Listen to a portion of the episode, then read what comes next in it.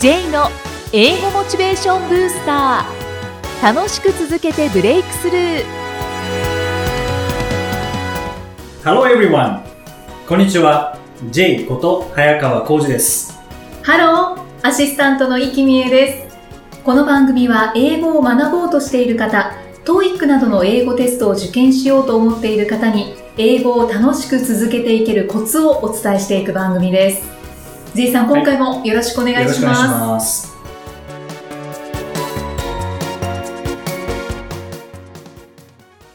さて、今回のテーマは何でしょうか、はいえー今回はスポーツ選手と英語の関係ということでお話ししたいなと思うんですけども、イキさん、英語が話せるスポーツ選手って何人かご存知ですか？英語を話せるはい。西堀圭選手。ああ、上手ですよね。はいはい。あとは、本田圭佑選手。はい。一郎選手話せますか？一応選手はメディアでは絶対話さないんですよね。で確かにその理由は英る語が間違って伝わると嫌だっていう、まあ、完璧主義者の方なので、まあ、メディアでは英語喋ることはないんですけども、はい。チームメイトは喋れるって言ってるので、うん。あの、喋れると思います。うん。はい。で、まあ、他にもたくさんいるんですけどね、まはい。あ、その中で一番外国語の数を話せる選手がサッカーの川島選手なんですね。そうなんですか。はい。川島選手が、英語だけではなくて、全部で6カ国語喋れるんですよね。すごいですね。すごいですよね。日本語を含めたら7カ国語ですからね。いやー、どうやって覚えるんだろう。うん。テスト勉強っていう感じじゃないですよね。そうですね。はい。で、これは実は川島選手がもともと英語大好きだったっていうこともあるんですけども、うん川島選手の仕事に秘密があるんですね。あ、サッカーですか？サッカー。はい。川島選手の職業はサッカー選手はいで。すね。で、職種はご存知ですか？ポジション。あ、ゴールキーパー。ゴールキーパーですね。はい職種ですよね。はい。まあ、営業、エンジニア、ゴールキーパーってここですよね。職種。はい。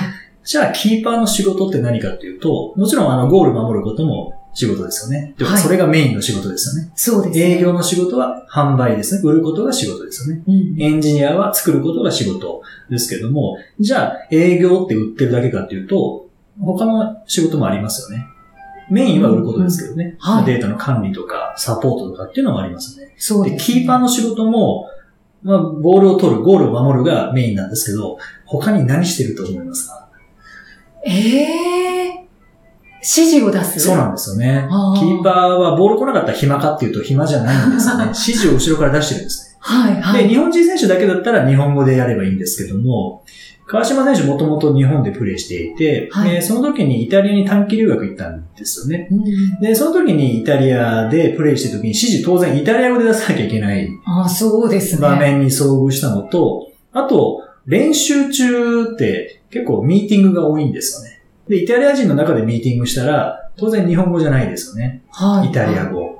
で、イタリア語でミーティング、イタリア語で指示出さなきゃいけないってなった時に、あこれは海外で活躍するには絶対外国語必要だなっていうことに気づいたので、日本に戻ってきてから思いっきり勉強したと。いうのが、6カ国語、外国語を話せる、まあ一つのきっかけではあったんですけども、うんうんは川島選手はもちろん超一流プレイヤーだから海外で活躍できてるっていうのもあるんですけどね。はいそれにプラスして、まあ言葉なんですよね。い。うんうんうん。言葉がいかに重要かですね。そうですね。で、逆に超一流だけれど言葉ができないことで活躍できない選手もたくさんいるんですよね。もったいない。もったいないんですよね。うんはい。ですので、まあサッカー選手に多いんですね。で、なんでサッカー選手に話せる人が多いかというと、サッカーって通訳つけてても意味がないんですね、試合中は。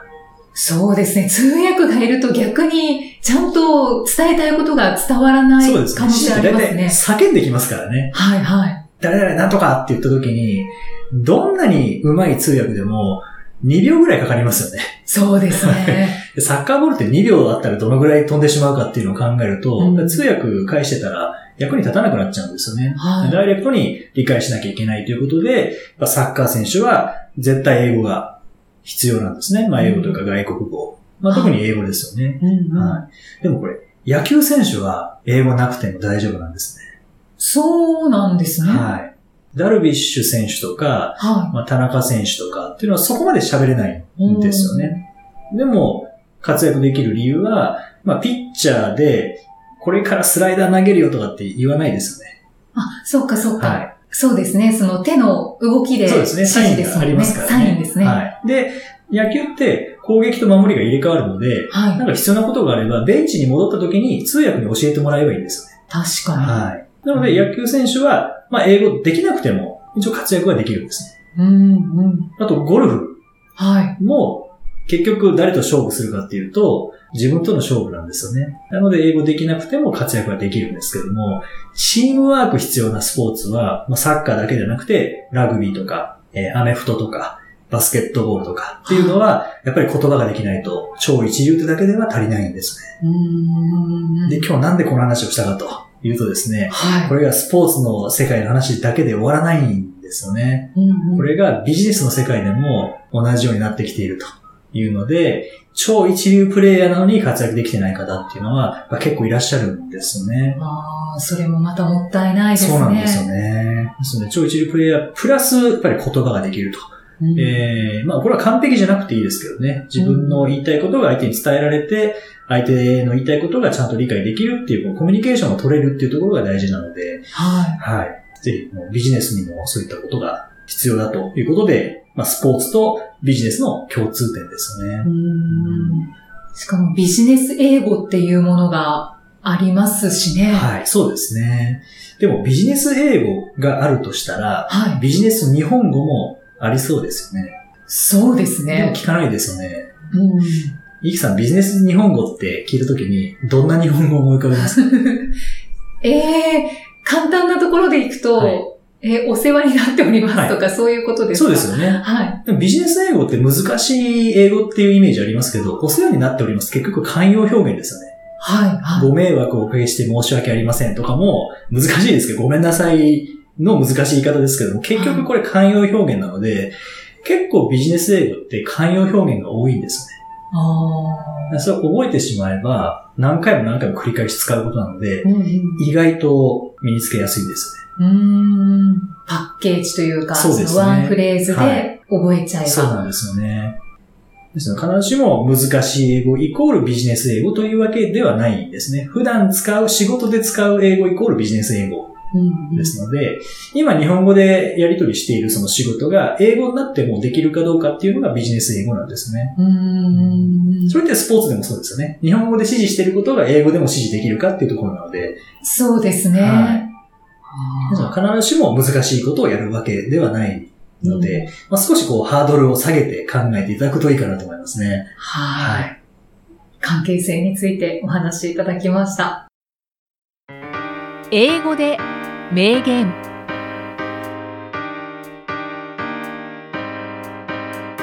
続いては毎日配信している J さんの基礎単語メールから著名人の名言を英語でご紹介いただきます。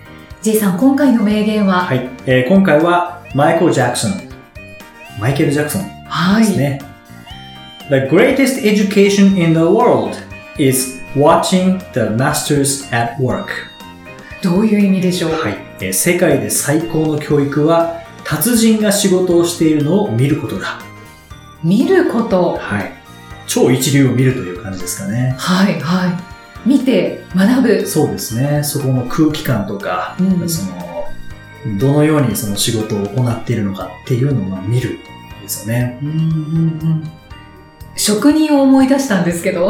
そうありますよね。あの、はい背中を見て学ぶみたいな、はところはありますけどね。盗むっていう。そうですね。うんはい。先月でしたかね、将棋の藤井聡太四段が29連勝で止まってしまいましたけども、はい。それを止めた佐々木五段が何をしてたかというと、あの場に緊張しないように、藤井くんの、えー将棋を何回も前から見ていたんですよね。見学されてたんですよね。ね。あれって、まあ、ここに共通するところはあるのかなって気はしますけどね。あうんあ、その雰囲気も味わって。そうですね。あと、まあ、英語学習でもそうだと思うんですけどね。例えば、えーまだ英語全然喋れないから、えー、あんまりそういうセミナーとか行っても、よくわかんないしなっていうふうに思われてる方いらっしゃるかもしれないんですけども、うんもう実際にこの英語が使われてる現場を見てしまうっていうのは、すごくモチベーションにもなりますし、うんあ、ここを目指してるんだなっていうふうにですね、あの、ゴールの見える化じゃないですけども、はこうイメージになりますからい。ね。ううんんぜひそういう場にはどんどん行っていただきたいなっていうふうには思いますよね。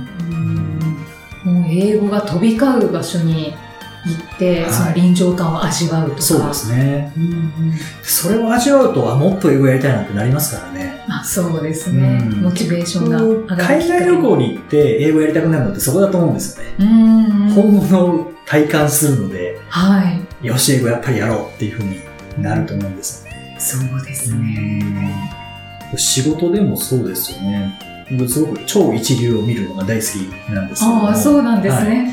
例えばサッカー選手だったら、まあ、川島選手を見たことないんですけど、中村俊輔選手とかですね。あはい。で、サッカー見に行くと、あの、中村選手だけをずっと見てるんですよ。普通テレビカメラってボール持ってる人しか映さないのあ。で、うん一人の人をずーっと見続けるってできないですよね、テレビだと。でもサッカーでもそうです、野球でもそうなんですけど、一人の選手をしばらくずーっと見てるんです。何してるんだろううんうん、気になりますね。はい。やっぱ超一流の人って、他の選手とやっぱ違うんですよね。あうん中村選手の場合やっぱ運動量がもうすごいっていうのと、あと、とにかく声かけるんですよね。ーチームメイトに。あと審判にも声かけますし、それから相手チームにも声かけるんですよね。そのコミュニケーションを大事にしてるんだなっていうのは、テレビを通してはちょっとあんまりわかんない部分かなっていうふうには思いますね。は一流を見に行く。うんああいいですね。取り入れたいと思います。はい J's Topics さあ、このコーナーでは J さんにまつわるあれこれをお話しいただきます。J さん、今回のトピックスは、はい。えー今回はカタカナについてですね。カタカナ、はい。カタカナって面白いなって思うんですけども、カタカナって2種類あるんですよね、僕の中では。はい。一つが耳から入ってきた音をそのままカタカナにしたもの。うんもう一つは、英語だったり、その他の言語だったり、文字を見て、それをカタカナにしたものっていう2種類があると思うんですけども。イキさん、ミシンって英語で何て言うかご存知ですか？わかりません。ミシンはソーイングマシンって言うんですよね。ソーイングの細胞ですね。あそで、そのマシン機械ですよはい。ね。まあ、縫う機械ということで、ソーイングマシンって言うんですけども、なんでミシンっていうかというと、はい。多分最初にそのミシンを見て、なんだこれはって思った人が、多分外国人に聞いたんでしょうね。これ何ですかって聞いたら、その外国人の方が、oh, that's a sewing machine って多分言ったと思うんですよね。うんうん。で、それを聞き取った日本人の人が、ああ、ミシンって言うんですか？そのさ、ソーイマシーンのミシンを聞いて、あ、ミシンって言うんですかって思った、だと思うんですけどね。その人は耳がいいですよね。確かにマシンよりもミシンの方が近いですもんね。そうですソーイマシンですからね。そうですね。はい。結構そういうのを探すといくつかあって、あとはあのメリケン粉ってありますよね。はいメリケン、はい小麦粉のことですけど、あのメリケンって何かってご存知ですか？えー、わかりません。なんか単なるカタカナにも思えるんですけども、はいあれってアメリカンなんですよね。へえ。で確かにアメリカンっていう発音じゃなくて、アメリカンっていう発音なので、うんうん。確かにメリケンの方が近いんですね。アメリカンよりも。本当ですね。はい。それを、まあ、メリケン粉と 呼んだんですけども、はいまあ小麦粉があのアメリカ産ということで、はいはい。えーアメリカンの粉と、メリケン粉。はあ。耳がいいですね。面白いですうねん、。その最初に入れた人は。うん、はい確かに。っていうのもあれば、逆に文字から入ったことによってはい通じなくなってしまう。そのまま言っても通じないっていうのがあるんですけど、うんあの、オーストラリアにメルボルンってありますよね、はい都市が。はい。で、メルボルンって英語で言うと、メルボンなんですね。どっちかというとメルバンなんですね。メルバンとか、まあメルボンに近いんですけども、多分スペルを読んでしまったので、メルボルン、ルを入れたことによって、メルボルンって書いてあったらメルボルンですよね。ボルンってなりますよね。うんうん。はい。でもアクセントメルバンなので、あ多分文字を読んでしまった文字から入ったカタカナなので、そのまま言ったら通じなくなっちゃうんですね。ーその現場では。そうですね。はい。あなので、まあ、もうちょっと音から入れてくれたらよかったのになっていうカタカナも結構ありますよね。ーへえ。メルボルンはメルボルンですね。メルボルンですけどメね。ル、メルボルン。そっちの方がもう違和感があってしょうがないそうですね。ですよね。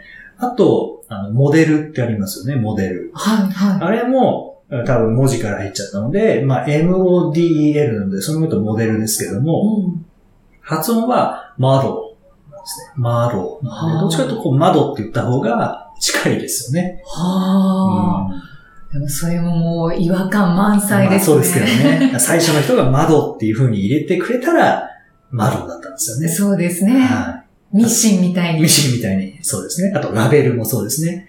ああれも LABEL なので、そのまま読んだらラベル、ラベルですけども、はい、レイボーなんですね。レイボー。ええー、違いますね。レイボーとか、まあ、少なくともレイブルで入れてくれたら、まだ良かったかなと思うんですけどね。ええじゃあ海外に行って、まあ、例えばアメリカに行って、このラベル可愛いですね、とか、そういう会話、まあ、あるかわかんないですけど、うんその時にラベルって言っラベてもルって言ったら通じないんじゃないですかね。絶対通じないですね。そうですね。え最新モデルとかって言っも言ってても、らっていいですか、ジェイさん。ラベルですかはい。レイボー。あ、絶対わかんないレイボーですね。。どっちかというと、夏に使うエアコンのあの機能ですよね。あ言った方が近いですね。あまあ、冷房ですけどね。冷房じゃダメですけどね。レイボーですけどね。レイボー。レイボーですね。はい、モデルも窓なので、まあ、ウィンドウの窓って言った方が、発音的には近いですよね。そうですね。でも、英語ってこう不思議なんですけども、アクセントずれたら通じなくなるんですよね。うーん。僕ニューヨークに行った時に、チェンバーストリートがどこにあるか聞きたかったんですけども、はい。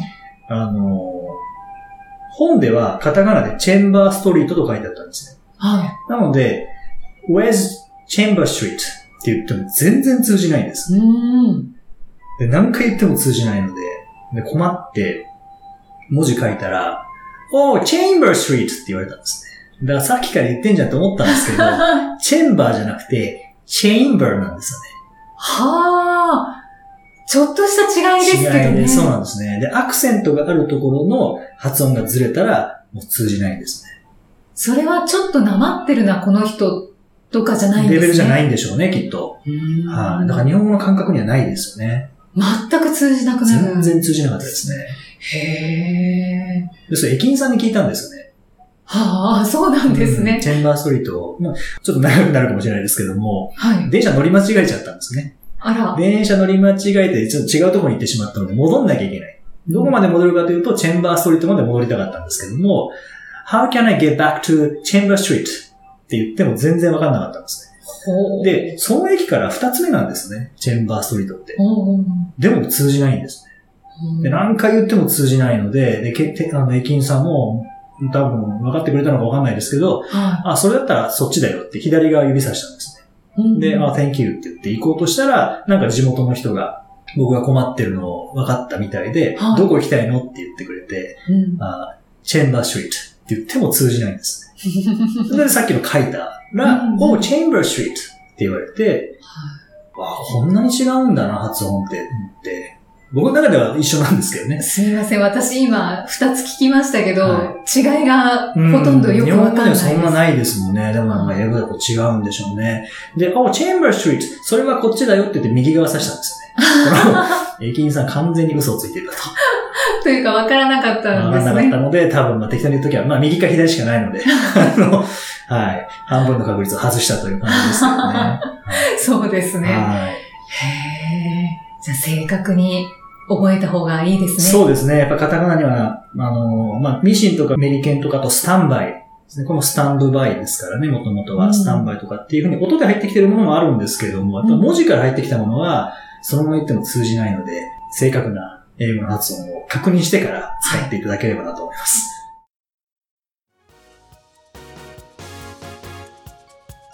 第19回お送りしてまいりました。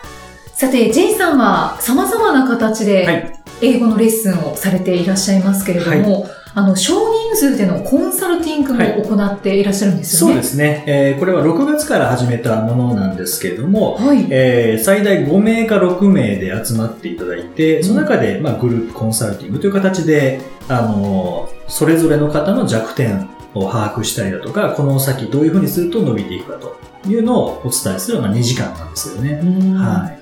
2時間でコアに教えていただけるっていうのが嬉しいですね。で、2時間だと、まあちょっと短いような気もしますけども、実はその前に、 TOEIC受験したことある方は、スコアシートが送られてくるんですね。うんで、そのスコアシートのデータをお送りいただいたら、あの、僕の方で今どういう状態なのかっていうのを確認して、実力が出てるのか出てないのか、ではい出てないとしたらどうすれば出るようになるのか、出てるとしたら、この先どこを伸ばしていけばいいのかというのを、まあ、細かくも分析させていただいて、それでメールでお返しするというのが事前にありますので、なるべく実際に会う2時間を、あの、まあ、濃密な時間に、無駄のない時間にしたいということで、事前の確認と、それから実際の2時間ですね。はい。はい。まあ、弱点チェックと、それから課題の把握、その後どうすればいいのか、えーというのをお伝えしています。うん6月からそうですね。月1回か2 2回ですね。は。はいこれまで参加者の方のお声というのはどうですか？い。うんやっぱり、あの、独学でやられた方っていうのは、こう、壁にぶつかっていたりとか、あと、まあ、いいと思ってやっていた学習が、実は逆に足を引っ張ってたりとかっていうのがあるんですよね。そうやってでも自分一人で進めてると気づかないので、まあ、その辺が分かっただけでもよかったという方もいらっしゃいますし、まあボトルネックが人それぞれ違うんですよね。ここ、がうまくいけばもう点数伸びるのにとか、はうん、あとは勉強してるのに点数伸びないっていう方はやっぱりそのボトルネックがどっかしらにあるので、い。そういった方にとってはすごくあの良かったというふうに言っていただいてますね。は。はい気づきを得られる時間になりますね。そうですね。はい。ぜひ少人数なんですけれども、コンサルティング受けていただきたいと思います。あの、開催日程など詳細については J さんのアメブロ英語モチベーションブースターでお知らせをしていますのでご確認ください。さて、この番組ではご質問、ご感想をお待ちしています。メッセージは J さんのアメブロ英語モチベーションブースターの中のポッドキャスト下にお問い合わせフォームがありますのでお気軽にお送りください。それでは J さん、Okay, thank you for listening. See you next week. Bye Bye bye. この番組は提供株式会社ラーニングコネクションズプロデュースキクタスナレーション生きみえでお送りしました。